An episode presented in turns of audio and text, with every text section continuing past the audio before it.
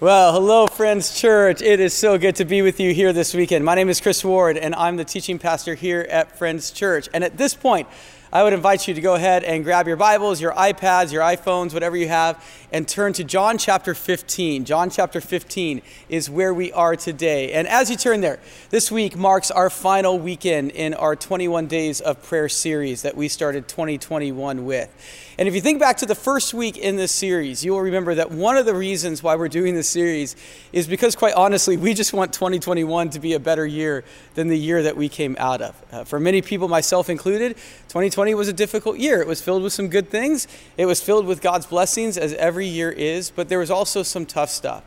And I really believe that 2021 has the potential to be better. And one of the reasons I think it's going to be better is because of exactly what the series is all about. I believe wholeheartedly in what God tells his people in 2nd Chronicles chapter 7 verse 14, which is the theme verse that we have chosen for this series. Where God says this, we'll put it on the screen. He says, "If my people who are called by my name will humble themselves and pray and seek my face and turn from their wicked ways, then I will hear from heaven and I will forgive their sin and will heal their land. And what God is telling us in that particular verse is He's telling us that as God's people get serious about prayer, we will see God move in amazing ways. As God's people get serious about prayer, we will begin to see God move in amazing ways. That's what God tells us in that verse. But I'll tell you what, brothers and sisters, it's getting serious about prayer. That is sometimes the difficult thing. You know, I'll be honest with you, I, I, struggle sometimes when we do these series where we put a number of days to something. Like we've done, I think, 50 days with Jesus before and 21 days of prayer. And the reason I struggle is because what are we supposed to do when these number of days are over? Are we supposed to stop spending time with Jesus at the end of 50 days? Are we supposed to stop praying at the end of these 21 days? Well, we all know the answer to that, right? Of course not. As we'll see in today's uh, message, for example, we need to spend every single day with Jesus. And obviously, we need to spend every single day praying.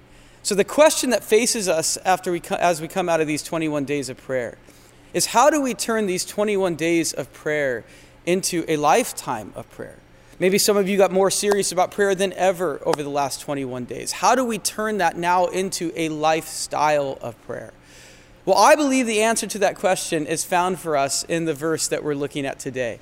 Today, we're going to do what I am calling a Chris Ward special. Okay, I just coined that term this, this last week.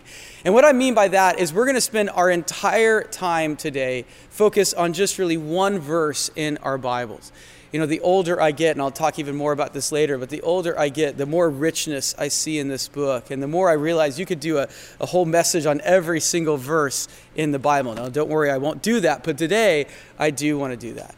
And the verse we're going to look at today is we're going to look at John chapter 15, verse 7. And this is one of those amazing verses in the Bible on the subject of prayer. In fact, it is so amazing, it's almost a little bit difficult to believe. Let's look at what Jesus says here. John chapter 15, verse 7. Jesus is speaking, and he says the following He says, If you remain in me, and my words remain in you, ask whatever you wish, and it will be done for you. If you remain in me, Jesus says, and my words remain in you, ask whatever you wish, and it will be done for you. And you see what an amazing statement that is, right? In fact, if I were just to say that and, and it weren't in the Bible, many of you, you would accuse me of exaggerating. You would accuse me of making too big a deal uh, of prayer. And yet, these words are in the Bible. And they come from the lips of Jesus himself, which means they are true. If you remain in me and my words remain in you, ask whatever you wish, and it will be done for you. And obviously, it's the last part of that verse that stands out the most because here Jesus is telling us that we can ask for whatever we want and it's going to be done for us. And I don't know about you, but if I had that sort of experience in prayer where every time I asked for something, I got it, man, I would never want to stop praying. And probably the case is for many of you as well. These 21 days, they wouldn't be the end of prayer, they would be just the beginning of prayer. But just like the passage we looked at the first week in this series, this passage, this verse, it raises a few eyebrows, doesn't it? Because this hasn't been my experience in prayer. And I would imagine it hasn't been many of your experiences in prayer as well. So the question that we're left is, is, is how do we understand what Jesus is saying here? How do we understand what's going on here? Well, in order to understand what Jesus is saying here, we have to understand this verse in its entirety. We, we can't just focus on the last part where Jesus says, Ask whatever you wish and it will be given to you. We can't do that because that doesn't give us the full picture of Jesus' comment here. You see at the beginning of verse 7, look at what Jesus says there. Jesus says, If you remain in me, and if my words remain in you. Jesus says there, if you remain in me, and if my words remain in you. And I want you to notice the word if there because it's very important. And the reason why that word is important is because it signals a condition, right? Jesus is giving us a condition. In other words, what Jesus is saying is he's saying that the only way we're going to get everything that we ask for in prayer is if we remain in Jesus and if Jesus' words remain in us. The only way we're going to get everything we ask for in prayer is if we remain in Jesus and if Jesus' words remain in us. And so, in order to understand this amazing promise about prayer that Jesus makes here, we have to understand these two statements. We have to understand these two conditions. So, let's take a look at each of these. First of all, Jesus says, If you remain in me. If you remain in me. And the key to understanding this particular phrase is to understand the word remain there. And the key to understanding the word remain there is to understand the larger context of this particular verse. So let's take a second and do that. Uh, this verse, John 15, 7, it comes within a speech that Jesus is giving his disciples the night before he is crucified. And the night before he's crucified, Jesus is giving this long speech to his disciples. And really, what he's talking to his disciples about is he's talking to his disciples about what life is going to look like when he's no longer here on this earth. He's talking to his disciples really about how to maintain a relationship with him when Jesus is no longer physically present on this earth. And one of the things that Jesus does in order to talk about that is he uses this interesting image. And it's the image of a vine and its branches. And you see this especially at the beginning of verse 5 of John chapter 15, where Jesus says this He says, I am the vine, and you are the branches. Jesus says, I am the vine and you are the branches. And that G- image that Jesus uses there, it, it's an image that Jesus' disciples would have been very familiar with. You see, the landscape of Israel at this time, it was dotted with many vineyards. We'll put a picture on the screen of an actual vineyard in Israel today. And this scene that you're seeing right now, it would have been very familiar to Jesus' disciples. And so Jesus picks up on this familiar image. He calls himself a vine, and he calls you and me, his followers, the branches. And I actually have an example here of what Jesus talking, is talking about. Now, obviously, this is not a grapevine like Jesus would have been talking about. This is an ivy plant. But, but the point here is still the same. This part of the plant right here, this is the vine. And these leaves hanging down, these are the branches. This part right here, this is the vine. And this, Jesus says, refers to him. And these are the branches. And this, Jesus says, refers to us. That's the picture that Jesus gives us in this section of Scripture. And in using this particular image of a vine and its branches, what Jesus is picking up on is he's picking up on something that we all know about how plants work. You don't have to be a gardener in order to understand what Jesus is saying here.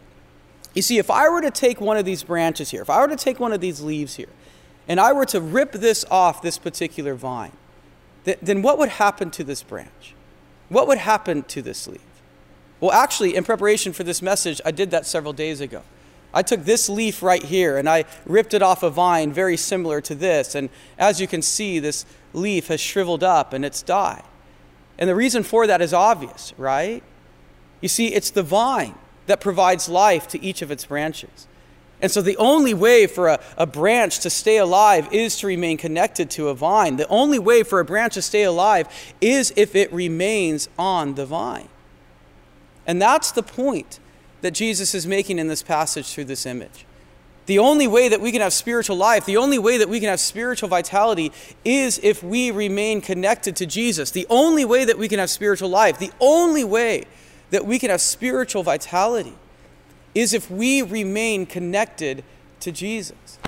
And this is one of the most important things that we can remember in the Christian life.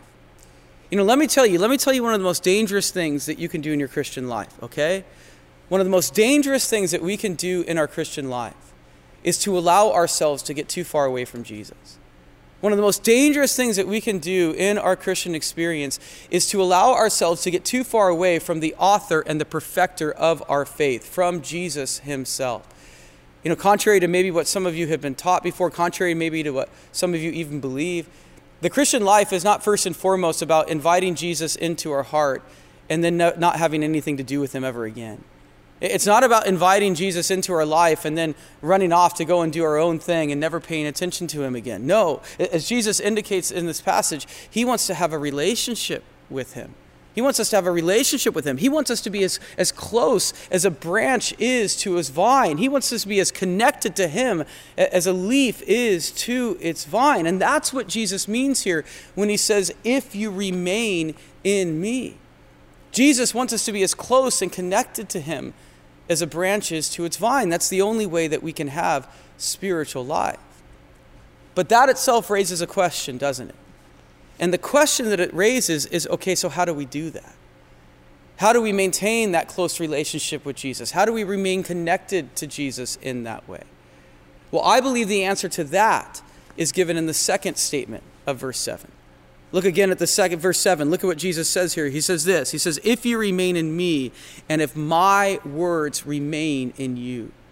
If you remain in me and if my words remain in you. And what I believe Jesus is telling us in that second statement is he's telling us how we remain in him. And what Jesus is telling us in that second statement is that the way that we remain connected to Jesus is by paying attention to his words. The way that we remain in Jesus is being by being connected to his words. And let me ask you this question. Where, brothers and sisters, do we find Jesus' words?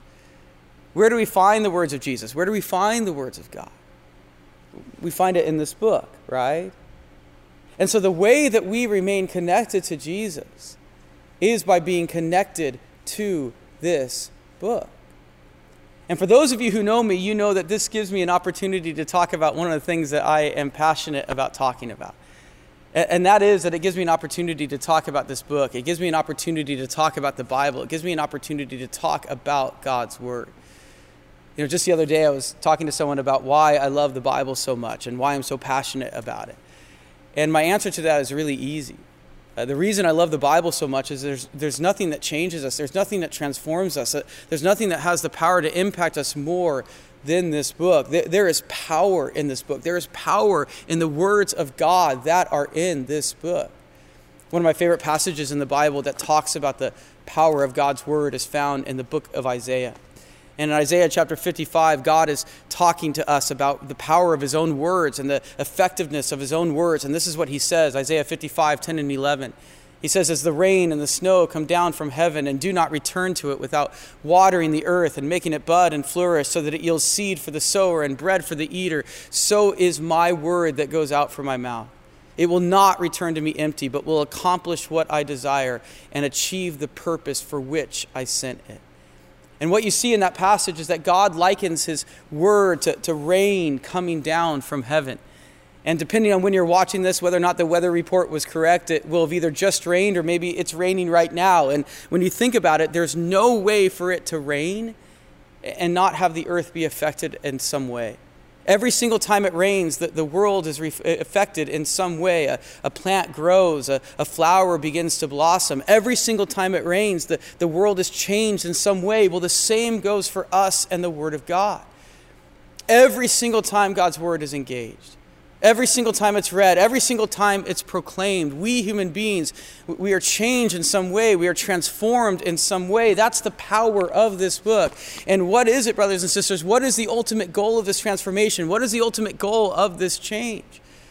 Well, Paul tells us in the book of Romans God's ultimate goal in transforming us is he wants us to be like Jesus. He wants us to be conformed to the very image of Jesus himself. And that's what this book does. The illustration I was thinking of when I was thinking about this is uh, the image of, a, of an artist taking a block of marble and, and turning it into a beautiful sculpture. I've always admired the ability that artists have to, with nothing but a chisel, take a formless block of marble and, and make something beautiful out of it. I have little to no artistic ability, so it amazes me that artists are able to do that. Well, in God's kingdom, brothers and sisters, God is like that artist. We are like that block of marble. And this book, God's Word, it's the chisel. As the Holy Spirit applies this book to our heart, this book is the instrument that God uses to transform us, to make us more like Jesus. You see, every single time we read this book, Sin is revealed, character is formed, chains are loosened, and we come face to face with God every single time we read this book. Sin is revealed, character is formed, chains are loosened, and we come face to face with God by remaining in this book, by soaking up the words of this book. That's how we remain in Jesus. And this is where it all comes together, brothers and sisters. This is what helps us make sense of this bold statement about prayer that Jesus makes here. This bold statement where Jesus says that we can ask for whatever we wish and it will be done for us. Now we can understand what Jesus means by that. And it actually is very much related to something I talked about the very first week in this series. If you remember back to the first week in the series, I talked about how my daughter Kinsey, my two and a half year old daughter Mackenzie, how almost every single morning she asks my wife and I if she can have a sucker.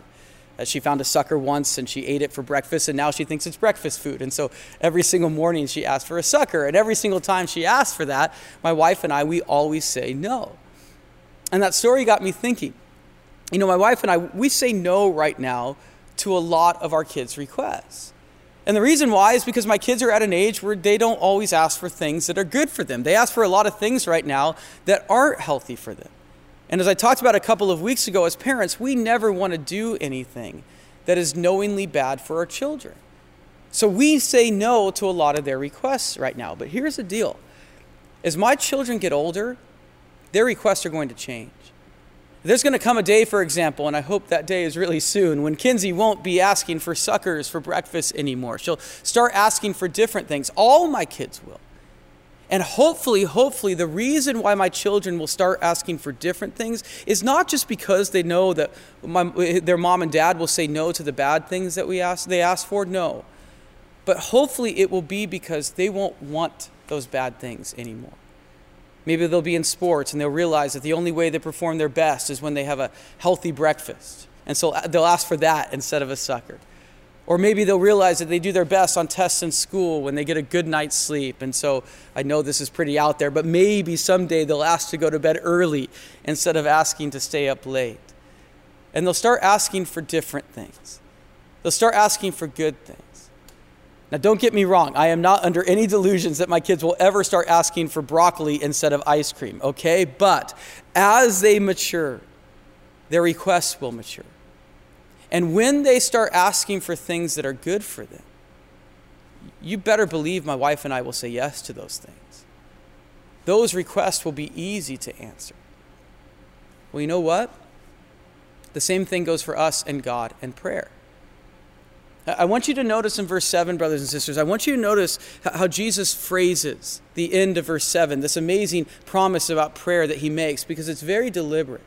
As Jesus talks about asking for things in prayer, I want you to notice that Jesus does not say at the end of verse 7 that we can ask for anything and God will give it to us. No, what does Jesus say? He says, You can ask for anything you wish. He says, You can ask for anything you want. It's a word of desire. You can ask for anything that you desire. And there's a reason why Jesus frames it that way. You see, Jesus knows something. Jesus knows that as we grow and we mature in the Christian life, as we remain in Jesus and as His words remain in us and transform us, one of the things that we will find is that our very desires begin to change. We're going to start wanting the things that God wants for us, and therefore we're going to start asking for the things that God wants to give us. And when that happens, God will have no problem fulfilling those requests in our lives. I was thinking about it this past week. You know, when I was younger, this is 20 years ago or so now, one of the things I used to pray for, to my shame, is I used to pray that God would help me win the lottery. I used to pray that God would help me uh, strike it big. Now, just so you know, it would have been a real miracle if I'd won the lottery because I really never played the lottery. But even still, I, I used to pray for things like that because I thought that was a dream in life. That's what all my friends were going after. And so I used to, to ask for that. But you know what? I don't ask for that anymore. And you need to understand, I don't ask for that because I know that God's going to say no to that. No. I don't ask for that anymore because I don't want that. You see, I know the reason why God said to no to all those requests that I have. Is because God knew that winning the lottery or whatever it may be, he, he knew it wouldn't be good for me. He knew it wouldn't be healthy for me. He knew it would bring me more harm than good. And so He said no. Well, you know what? I agree with Him. I know it wouldn't be good for me. And so I don't want those things anymore. And understand, that's not my doing. That's the doing of this book. As I have spent more time in, in God's Word, as I remain in Jesus, and as Jesus' words remain in me, my very wants, my very desires have changed. And therefore, the things I ask God for have changed. And the same goes for all of us. As we allow Jesus to change us through His Word, there's going to come a point where we won't want suckers for breakfast anymore. We're going to only want the things that God wants for us and the things that God wants for those around us. And so we're going to start asking for those things. Instead of spending our time asking to win the lottery, for example, our biggest burden will be, you know, our coworker who doesn't know Jesus, and we'll ask God, God, would you give me the boldness to share my faith with my coworker?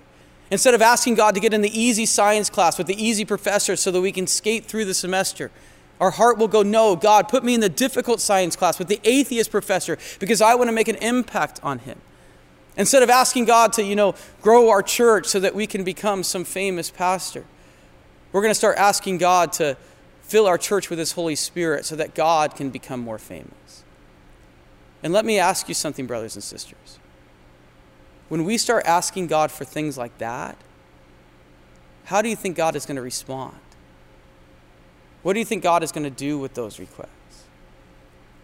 You see, the longer we spend in the Christian life, the more we remain in Jesus and the more that Jesus' words remain in us, the, the, the, less life becomes about wanting God to do our will. And the more life becomes about wanting to be people who do God's will. The longer we spend in the Christian life, the more we remain in Jesus and the more that Jesus' words remain in us and transform us, the less life becomes about wanting God to do our will, and the more life becomes about wanting to be people who do God's will. And that's really what I, I, think Jesus is getting across in John 15, 7. In fact, if I could summarize John 15, 7 in one sentence, I'd summarize it this way It's a transformed prayer life comes from a transformed life. A transformed prayer life comes from a transformed life. And, and this is so important.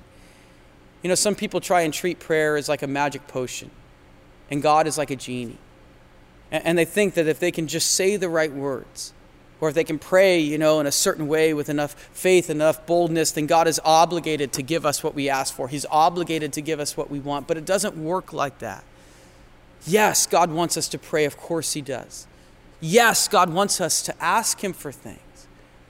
But God also wants us to be transformed.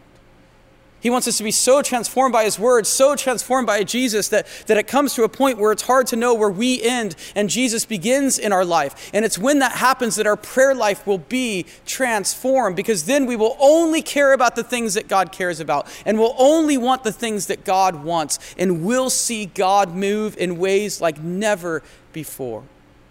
That's exactly what George Mueller experienced. George Mueller, in case you don't know, is one of the giants of the Christian faith of the 19th century. He was an evangelist, he also ran an orphanage. And there are few people in this life more transformed by God and His Word than, than George, and more about God's work than George. And for that reason, not only was George a man of prayer, George was a man of answered prayer. Uh, we have records of over 50,000 prayer requests that George prayed during his lifetime, over 30,000 of which George indicated were answered within the first 24 hours of him praying for those prayer requests. It's just amazing.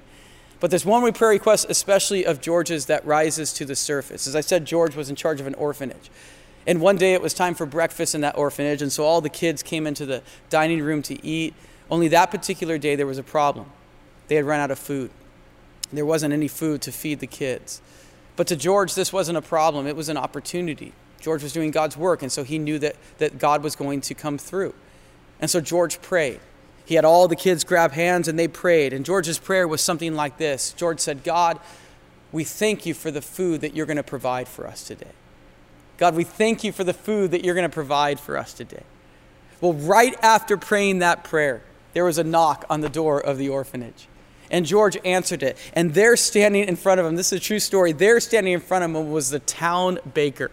And the baker said to George something like this He said, George, I woke up in the middle of the night with this feeling that you didn't have food for your kids. And so uh, God told me I needed to provide it. So since 2 a.m., I've been baking, and here's bread for all the kids in your orphanage to have. I mean, it's just incredible, right? But the story gets even more amazing. Because right after the baker left, there was another knock at the door. And George Orb opened it, and there was the town milkman. And believe it or not, his milk cart had broken down right in front of the orphanage. And, and, the, and the milk guy said, Hey, George, I, I got to get all this milk off my cart because I got to fix my cart, but it's going to spoil when I do that. So I'd love to give this milk to, to you and your children free of charge. So would you please take it? God came through in amazing ways. George was doing God's work. George's life had been transformed by God. George was all about Jesus and his word. And so George asked, and God answered. A transformed prayer life comes from a transformed life. And that's what I want to urge us into as we close out these 21 days of prayer. You know, over the last couple of weeks, Matthew has talked about a prayer request that he is praying on behalf of you all, Friends Church. Well, I want to let you know that's a great prayer request, and I'm praying my own thing for all of us. My prayer for Ch- Friends Church in 2021 is that this would be a year when we become more dedicated to God's Word than ever before, and that we would see a transformation, indeed, a revival that happens as a result. And I just want to let you know it is not too late for you personally to begin engaging with God's word. Maybe some of you had an amazing, you know, New Year's resolution that you really wanted to get back into God's word and maybe you did it for a few days but then you sort of dropped off. Well, just so you know, you don't have to wait till January 1st, 2022 in order to begin engaging this again. Start right now. In fact, when you're finished with this message, read John chapter 15. Read this whole chapter and be transformed by what Jesus says in here. And I also want to let you know we want to help you in all of this. I want to help you in all of this. Many of you know last summer I did a survey through the book of Revelation. Well, I'm already getting ready to do my next survey. It's going to happen right after Easter. And we're going to do a 10 week study through the book of Romans. And I just want to let you know, as I have been preparing for the study, I am even more excited about Romans than I was about Revelation. And it's not just because Romans is an easier book, but as I have been preparing for this and as I have been in the book of Romans, it, it has been transforming me. And so we'll tell you more about this study as it gets closer, but maybe you want to begin reading through the book of Romans in preparation for this study. I promise you that as you do that, you will be transformed, and therefore your prayer life will be transformed. Because a transformed prayer life comes from a transformed life. And that's what leads us to our close here today.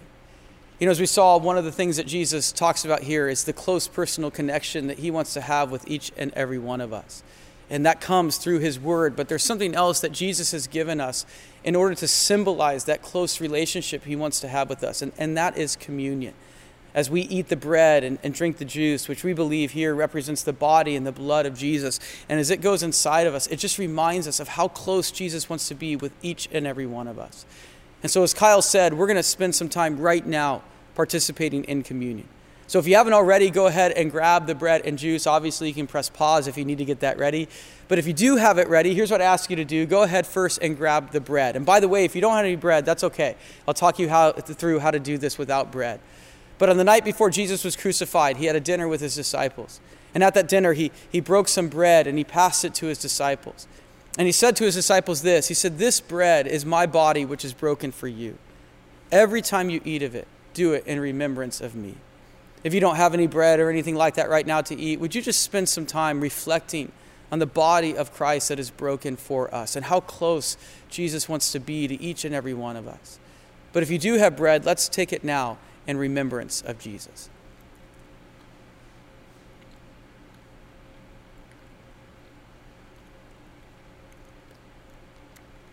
Following the bread, Jesus took a glass of wine. And he passed the wine around to his disciples, and he said to his disciples, This wine is my blood, which is shed for you for the forgiveness of sins. He said, Every time you drink of it, I want you to do it in remembrance of me. If you don't have any juice or anything like that with you right now, would you just spend a moment right now just reflecting on the blood of Jesus shed for us for the forgiveness of sins? But if you do have juice or something like that right now, let's drink it in remembrance of Jesus.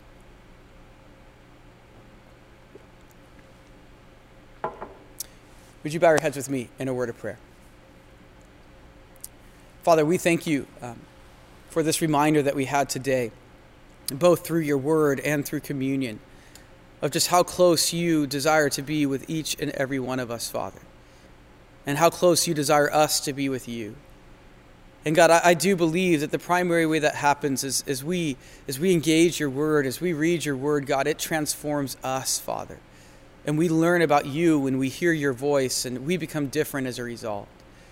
And so, God, I, I pray that, that prayer over Friends Church, Lord. Would this be a year when we become more about, more dedicated to your word than ever before? And would we see the transformation that happens as a result? And God, as we do that, our, our prayer life is going to be transformed. I know it.